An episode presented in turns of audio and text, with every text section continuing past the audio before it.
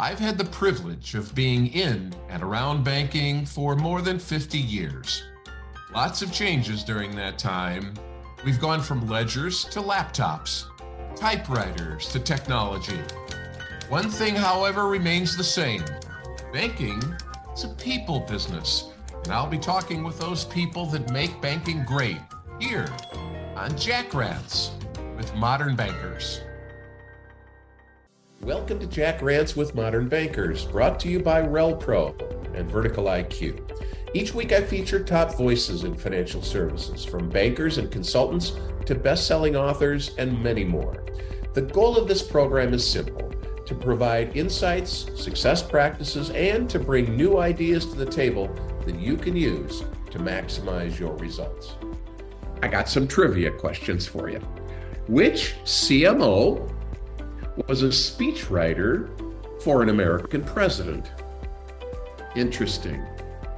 What CMO in Mississippi was a taste tester for Nutter Butters and Oreos? Which CMO has the top podcast in bank marketing today and boasts a best selling book too? Well, those honors all belong to my guest today, John Oxford, Chief Marketing Officer at Renasant Bank. John was a student of mine at Bank Marketing School at Northwestern University way back in 2006. He's gone on to great success as a banker, a husband, a father, and a true, true professional. His book, No More Next Time Marketing in the Age of Distraction, we're going to talk about that today. It's topped the Amazon list when he wrote it. His Marketing Money podcast with his co host Josh Mabus gets thousands of listens whenever it's on. I'm so thrilled and really honored to welcome one of the great marketing minds and professionals in banking today. It's John Oxford on Jack Rants with Modern Bankers. Here we go. So, as I mentioned, I, I met John, gosh, 25 years ago, maybe, maybe not quite that long and his partner in the uh, podcast that he does that we're going to talk about. I've had Josh on my show before. John, great to have you with us. We really appreciate it. Oh, I'm I'm glad to be here. This is a this is kind of a homecoming getting to talk to you. So this is great. It is. It is. Um, and I'm really looking forward to this program uh, and to talk about marketing and as we roll into 2024, this program is being taped in December, but we're going to talk, it's probably going to be on late in January. Um, and we're going to talk about marketing and what's happening in bank marketing. But first, as you know, John, I always like to start by uh, saying, tell me something good. What's good in your life? Well, I'll tell you what's good is talking to you today. And I know that sounds a little cliche, but here's why. 2006, a young John Oxford who was uh, in his 20s took a class at ABA Bank Marketing School with a guy named Jack Hubbard in 2006. And man, it was great. And uh, I didn't know where my career would go. And you were one of those people that really had a part in deciding where my career went. And you're one of the best teachers at the school. And I don't say that just because I'm on the show. I tell people that don't ever listen, like, listen to Jack Hubbard. He knows the fun fundamentals and the foundations and we can talk digital and AI and chat and all that stuff. But if you don't have the foundation you teach, you can't go anywhere. And so uh, the good is that you're here and we're talking, and it's kind of it's a real homecoming moment. I mean, 2006, what 16, 17 years ago? I don't know. Do the math. I was sitting in a classroom in Northwestern up in Chicago, and uh, it's Northwestern, yeah, whichever one it is, whatever school it is, and uh, and you taught me, and so uh, now I'm CMO of a 17 billion dollar company. At the time, I was just a little marketing assistant for a $2 billion bank. So, uh, you talk about a career trajectory and now I'm talking to you. So if, if anything's good, it's that it's what you've given back to the, the uh, banking community is sitting right in front of you today. So this is great. Oh, that's very kind, John. And, uh, you know, I did 32 years at the bank marketing school and, and people like Lance Kessler and uh, and John Capitasto and uh, the people at ABA are just wonderful people. So thank you for that. Well, uh, sure, that that's kind of you to say that I helped you kind of launch, but you've done it, and you've done you've had a great career. And I want to start by talking about your book, No More Next Time. I think you published it in 2020, and it's No More Next Time: Marketing in the Age. Oh, there you go, John, in the age of distraction. So you wrote it and you published it right when the pandemic was going on. Um, And now here we are in 2024. Four years doesn't sound like a long time, but in marketing age, it's it's forever. Talk about the book, what you saw in the book, and what's changed in 2024. If you're going to write it again, what would you what would you add? I would probably add uh, a chapter. So I, I, talk about the four C's in the book, which is uh, content, connection, conversion, and campaigns. I would probably add another C of context. Mm-hmm. I think where we are in the world now, things get taken out of context. The cancellation of celebrities and marketing and mistakes people make. You can go back and look at case studies of Bud Light and Pepsi and Toyota and look at all these companies and what they've done and how they've pivoted. And so I would talk a little bit more about context and how the context matters, especially in, in the world of social media. I would probably add a little bit about AI and artificial intelligence that wasn't really ChatGPT wasn't really a thing in 2019 yet. So I'd probably add something about usage of it and maybe the overhypeness of it at this point. It may become something amazing and that you have to have, but right now it's I don't think it's taking jobs from marketers, but you definitely need to understand it and keep an eye on it uh, at this point. It does help, uh, you know, with some efficiency. So I would probably add chapter about that, but I think still the the four C's. I transitioned from the four P's of marketing, the four C's in the book, and anyway, I still think they're very relevant. It's easy to start a marketing campaign if you look at your content, how it connects, uh, then how you convert it. Because as you know, being a salesperson, if you can't convert it, what's the point in doing all this stuff? You're not going to be around a long time if you can't convert your marketing. Uh, and then you bundle that in a campaign. So the, the four C's still work, but I would probably add something about AI and something about context uh, in the way things are delivered to your audience. I want to come back to campaigns uh, in in a second, but content is is so important and as you, you're on LinkedIn quite a lot. I'm obsessed with LinkedIn and I do a lot of content there. But one of the things that you did really smart, and I don't know how long you've been doing this in terms of years, but you've had 160 episodes. The Marketing Money podcast with Josh Mabus, the Mabus Agency. Josh, you, I've listened to your programs, John. They are amazing. They're so much fun, but they're also a practical approach to this talk about the show, how it got started, and and and why you did it. Oh, I was on spring break in 2017, 16 or something like that, and I was listening to uh, Freakonomics Radio, which is one of my favorite podcasts.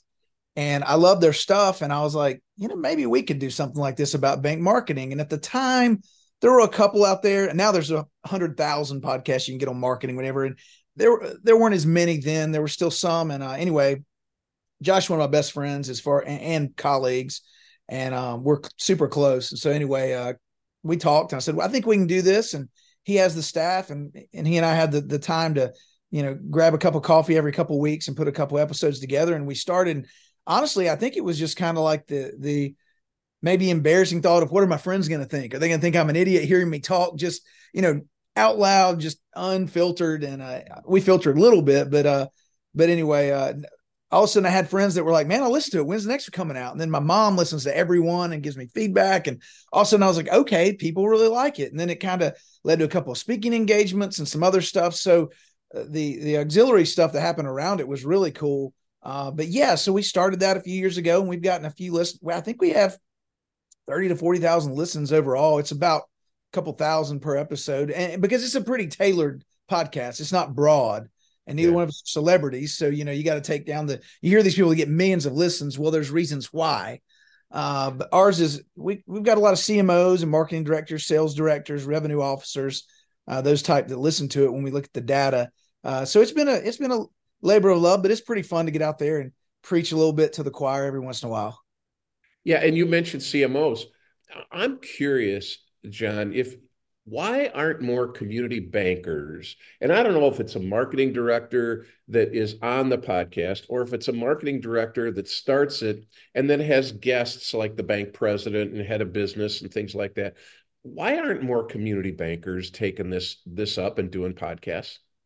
I think time, talent, vulnerability. I think people are scared to get out there. It podcast is public speaking, and it, and it is, and it's one of the what is it? It's like death, taxes, public speaking, like things people hate. You know, uh, and so uh, I think people are scared of it. I think they're too vulnerable. They're afraid I'll say something, no one will like it, and then I'll I'll make a UDAP expression or I'll do something out of compliance. So there's the there's the fear and the risk. time and talent. Most community bankers have about 18 different hats they have to wear. Some of them are HR, some of them are are sales, compliance, they do treasury management, some of them are lenders and marketing. So the smaller the bank, the less time you have to divide up your day for a podcast. And then talent. I mean, it does take a little bit of, of talent to be able to to talk on a podcast. Same way like you teaching a class, it takes talent to get up in front of a group and do it.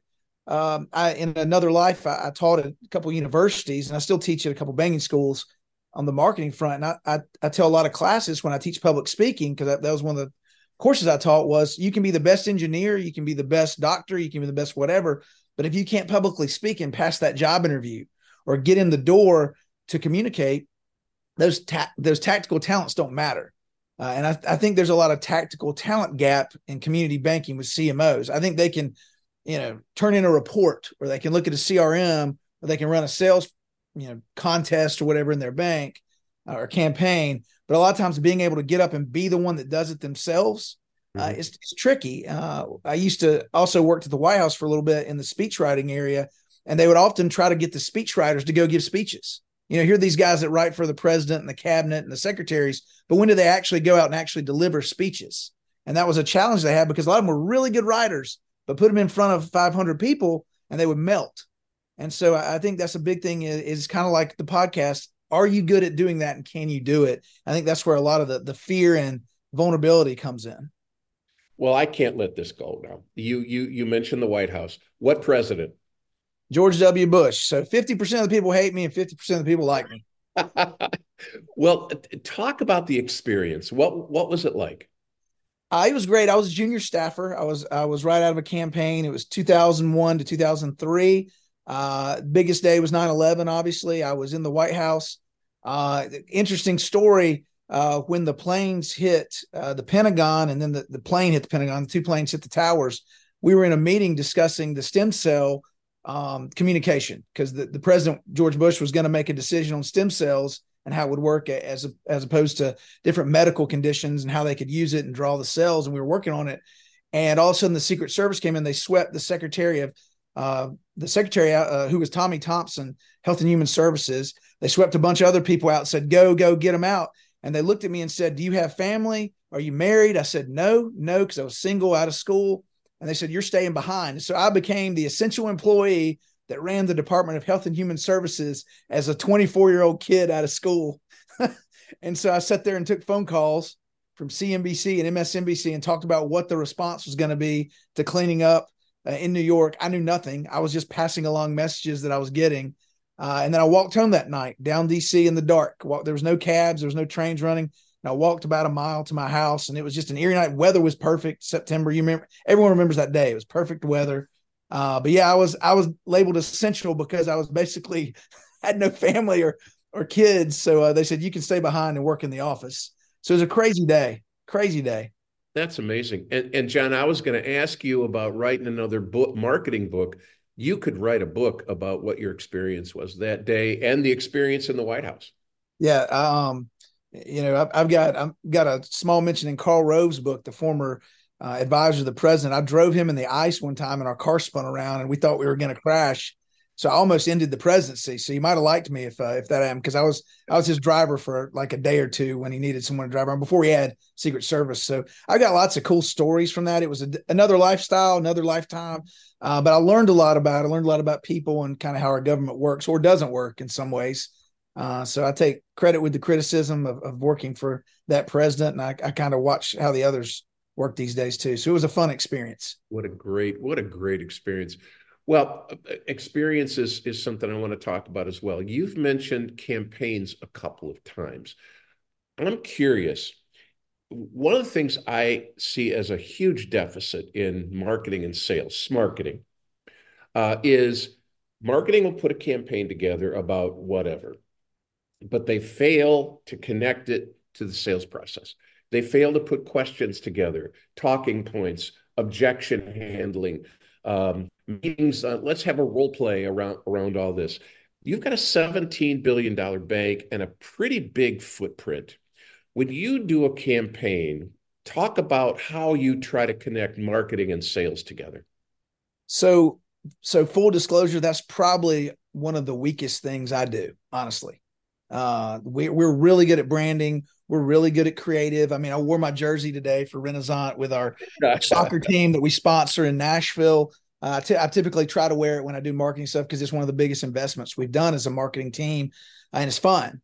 And I don't have to wear a tie or a jacket when I wear it, so it's kind of fun. But to that point, uh, it's probably one of the weakest things we do. Full vulnerable here is, is you know, we roll out a campaign with Kirk Herbstreit, our spokesperson, or a community development campaign, or something we do in the market, and getting it to our not only front line but second line because the, the front line, your tellers, your CSRs, your front folks, but then the second line of those commercial lenders, those treasury management specialists, uh, investment advisors, you know, all that mortgage originators, all that second tier, that kind of the next level you meet. A lot of times we kind of forget, hey, we need to tell them this is going on. We need to say, hey, when Kirk talks about rewards checking, he's talking about how you can get these benefits for doing the checking. And sometimes that's kind of where we rush it to the marketplace because we're so excited to get this new campaign out. We've got the creative and the social and the tactics and the communication and it's web and digital and geo fenced. And then it's got a call center ready for it because we've communicated with them that they may get calls. And then all of a sudden we kind of forget that when the customer calls their banker, they need to know too. And sometimes the banker's like, yeah, I saw it on LinkedIn or I saw it on social, but we try to put out a an email about every other Friday. I do. I call it the four for Friday, and I put it out within our bank, and it has four points of what's going on this week in marketing or within two weeks. So, uh, and I try to make it fun. It's very um, unfiltered. I, I, type up a little story about something going on in in the marketplace or in the world, almost SNL like. Uh, try not to get myself in trouble because this world today you can with context, as I said. Uh, but yeah, that's huge, and I think it's a place where a lot of people miss, and that's where you'll see the the disconnect between sales and marketing. When you have a branding campaign going, uh, for instance, everyone wants funding right now, so we're trying to raise deposits. Deposits. where your commercial lender is generally, uh, you know, they're compensated off their loans. And so when they're out there, they're but they've got to fund their loans, and so it helps them get it through credit, et cetera, et cetera.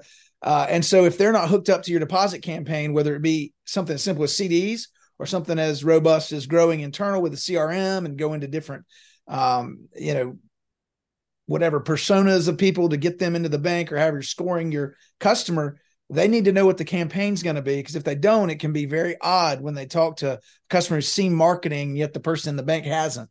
Um, so yeah, I think that's probably what I would say one of my weaknesses is really it's not communication it's the it's the making sure they've gotten the message internally before it goes externally yeah no that's a really good point um, and, and, i love what you said about the the friday four the the four bullet points.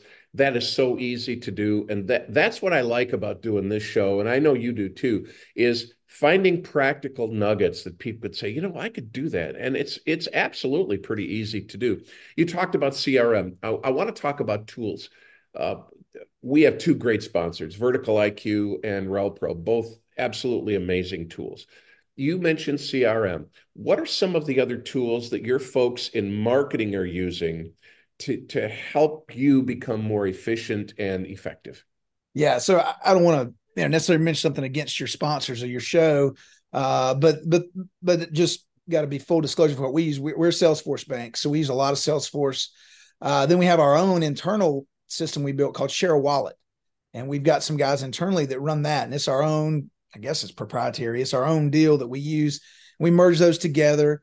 Uh, and then we also have our core with FIS. So we use some of their tools. So you've got your core, you've got Salesforce, you've got our own share of wallet, and then we use like Pardot, and we use uh, we use what used to be Social Studio, but now we've moved that um, to use some different uh, social solutions uh, with Ben Pancona and his group. So we've got a we've got a, a bunch of different groups out there, um, and and partners that we combine and use all of them. But uh, Salesforce is our key one with our share a wallet uh, internal system, and uh, we we combine those and we go to town, man. We look, you know, pull your mortgage customers, see which ones don't have deposits. Pull your deposit customers, see which ones don't have savings accounts, and then just start marketing back and forth to those groups, time together, and then put them in the automation loop, and they get an email every 14 to 21 days, and then we monitor that.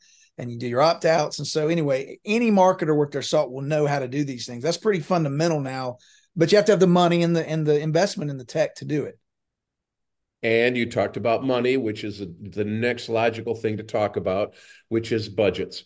Where are you seeing marketing budgets in 2024? And how are you seeing budgets compiled in community banks? So I always I, my ratio is always a million dollars in marketing for every billion in assets. So I always say that. So whatever size you are, that's where I think your benchmark should be. A lot of banks won't give you that much money. Some will, but then they'll consider marketing, investing in technology or something else, which really isn't marketing or sales. So let's ask for a million dollars for a on every billion in assets, and then chop your pie up. And uh, the second thing I think banks don't do well, or community banks, is me- is measure your marketing dollars that are seen by the public. You can spend a lot on creative. You can have a hundred thousand dollar commercial, but if you only have twenty five thousand dollars to put it in the marketplace, you've really skewed yourself. But also make sure you're investing in the creative because I don't want to see something made with an iPhone that gets on television because then it's running up against national companies and it makes you look cheap.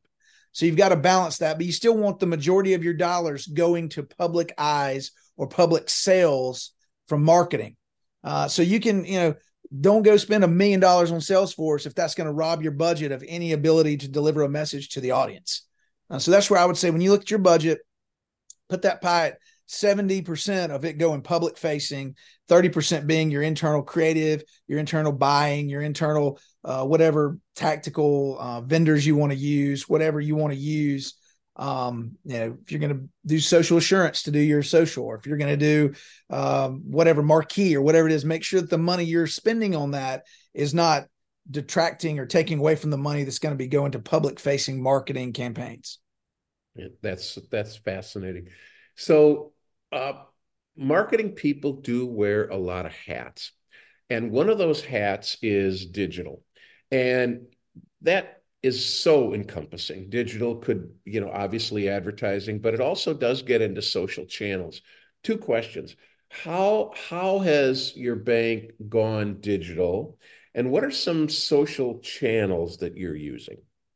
So let me give you a disclaimer. I, I tend to call digital the fascinating distraction.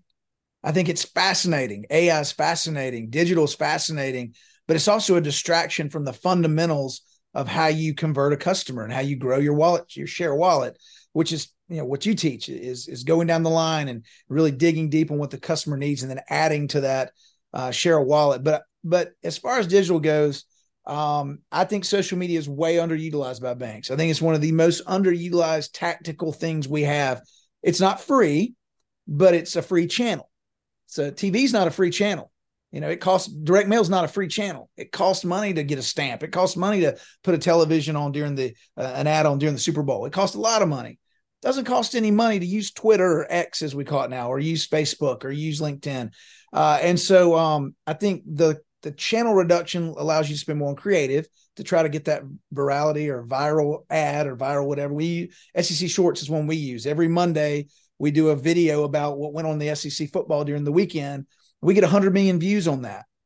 We can't buy a television commercial other than the Super Bowl that would ever get that many views, and we we don't buy a national ad because we're not a national bank. Uh, so it's important to realize that that that that channel is there and I think as far as your second part, I think what social media, I love Facebook because uh, sells CDs. You can sell CDs really well on Facebook. I think it's good for community, posting pictures of your bank out in the community, doing good works. Uh, Twitter is good for information. It's more like a news station, so you can promote on that. Uh, LinkedIn is great for recruitment. I mean, recruiting people, finding people, getting premium, and going in and looking at their resume. I mean, you don't have to make a resume anymore just go to LinkedIn and look at it. So it's a great recruiting tool. I think it's a good sales tool for the right market. Uh, I don't think you're going to run a bunch of retail deposits off LinkedIn. You may differ, but I think you can do. I think you can do some commercial. I think you can do some treasury sales. Uh, you got to know how to mine it properly, but I think it's good for a certain market uh, with LinkedIn. And Instagram matches up with Facebook, just a little younger demo. So we're really on Instagram, Facebook, LinkedIn, and and X. Uh, we don't really toy with many others, unless you consider YouTube a social media channel. We love YouTube, uh, but it's a little less social and a little more just content consuming. So that that would be my my five areas that I look at with social media. So we've we've thrown around some numbers, million dollars. Uh, you know, Kirk as your spokesperson, social, etc. One of my really good friends in the industry, and I'm sure you know him, is Tom Hirschberger, and Tom has taught with me for many years at uh, at various schools one of the things Tom teaches is marketing ROI. So I'm sure that if there was a marketing person out watching and they could raise their hand and say, I have a question for John, it would be how do you measure ROI with all of the budgets that you put together and all the media that you use?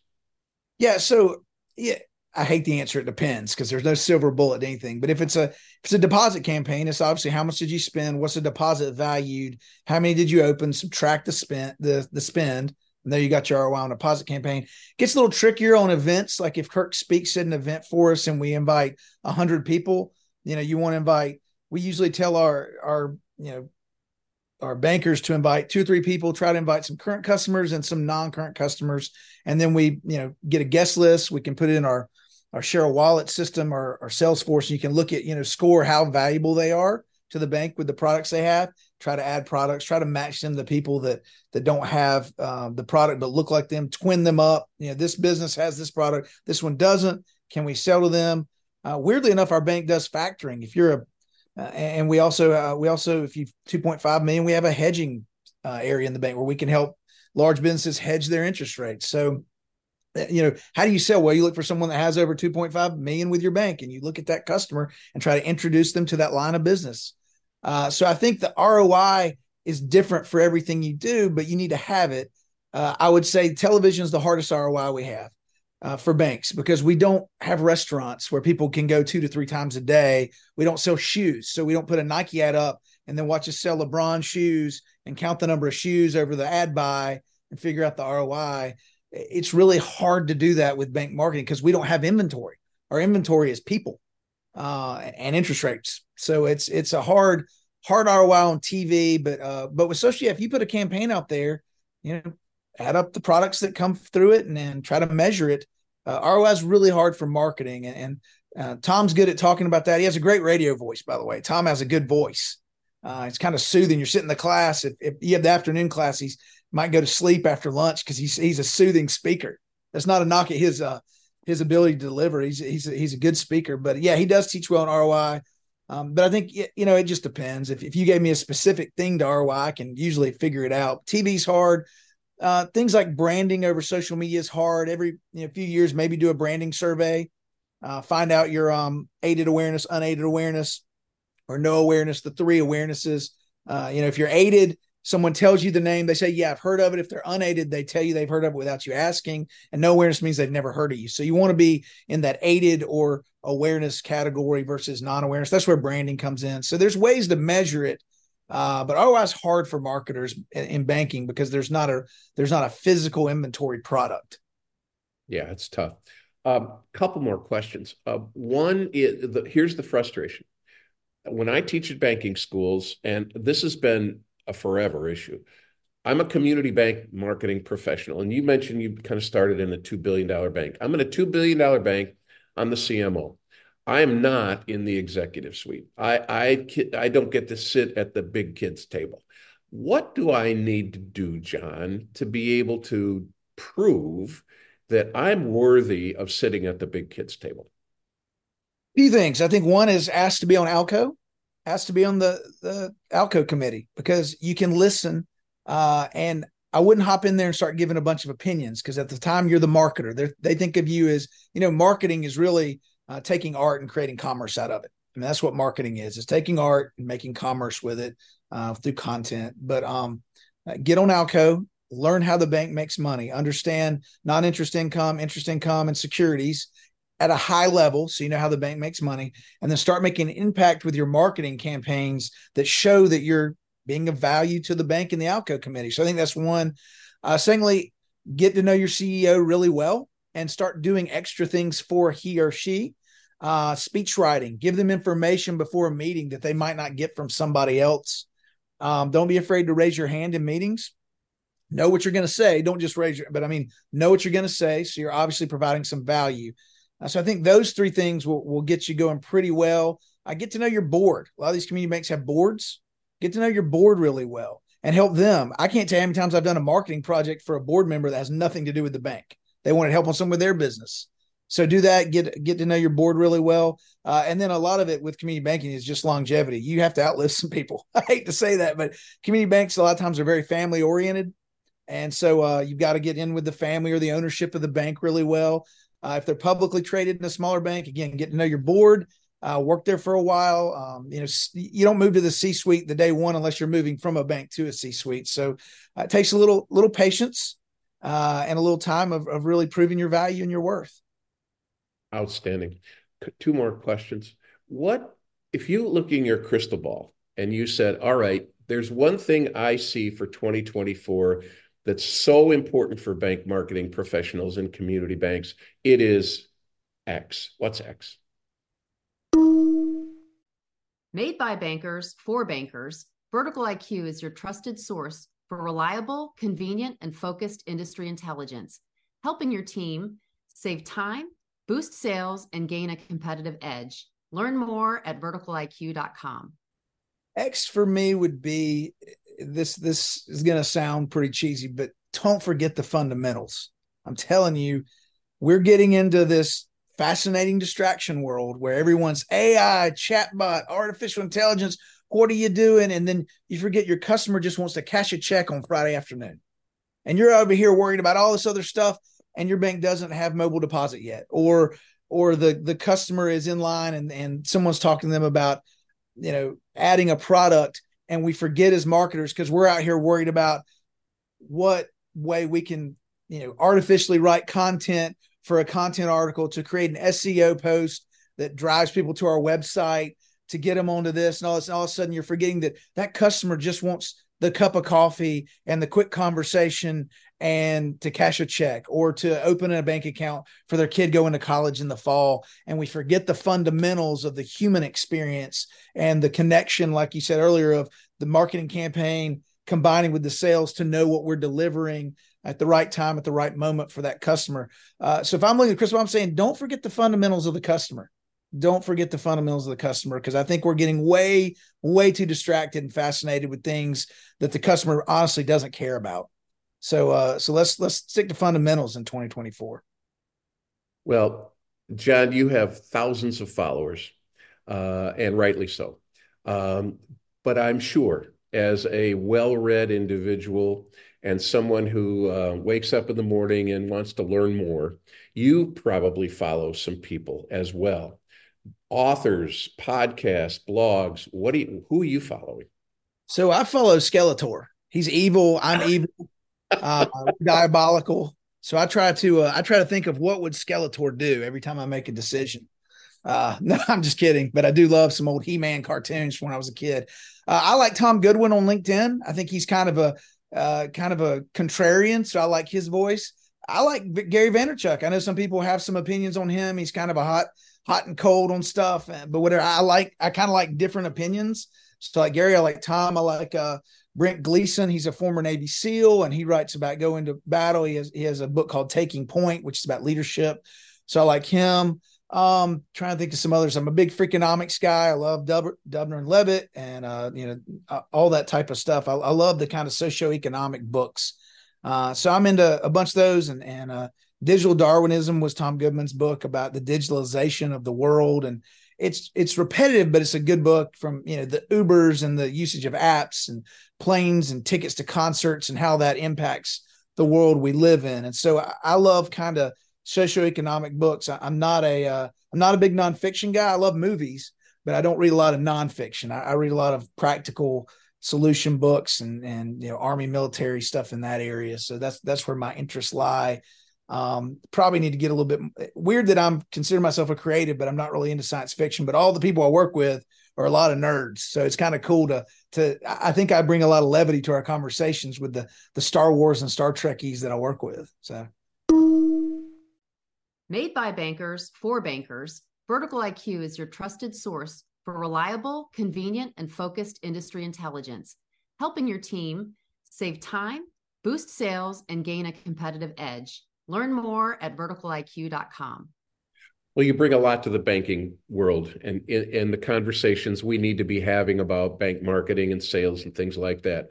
How talk about how how I can sign up for your podcast, uh, how I can get your book, and how I can get a hold of you, John, if if uh, if I want to talk more.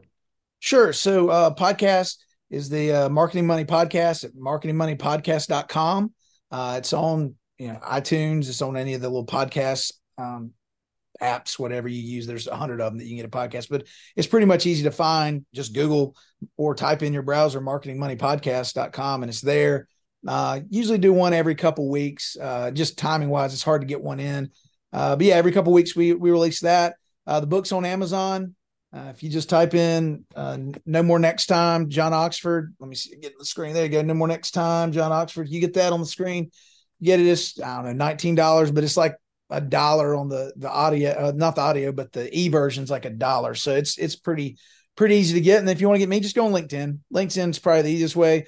But if you Google me, I'm on every press release Renasant does as the CMO because we're publicly traded.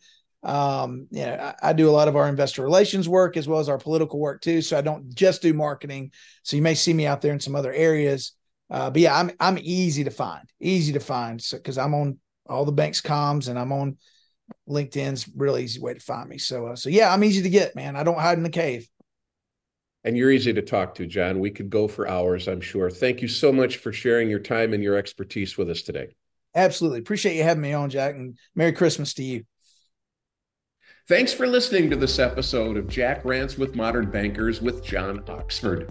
This and every program is brought to you by our great friends at Vertical IQ and RelPro. Join us next time for more special guests bringing you marketing, sales, and leadership insights, as well as ideas that will provide your bank or credit union that competitive edge you need to succeed. This LinkedIn Live show is also a podcast. Subscribe to get the latest editions of Jack Rants with Modern Bankers, and please, please leave us a review. We're on Apple Podcasts, Spotify, Google Play, and others. Visit our website too. It's themodernbanker.com, and you can get a lot more information about what we're doing there. And don't forget to sign up for our free public library at themodernbanker.com slash public library. And don't forget, in 2024, make today and every day a great client day.